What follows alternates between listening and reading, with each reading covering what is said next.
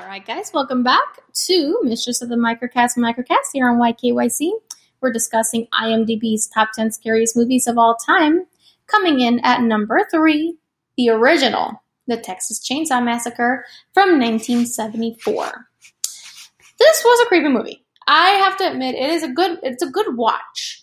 It's got a lot of gore, so if you're not into the gore, you know, may not be up your alley, but it's still a good movie. I remember when I watched it, it's it's very it's very creepy. You know, you got the family at the dinner table and she's just freaking out with her eyes bugging out and everyone's just laughing and you're like, "Oh my god, this is maniacal."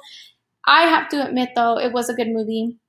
Personally, I'm this may be a guilty admission on my end, but I actually enjoy the um, the mid 2000s movie, the one with Jessica Biel.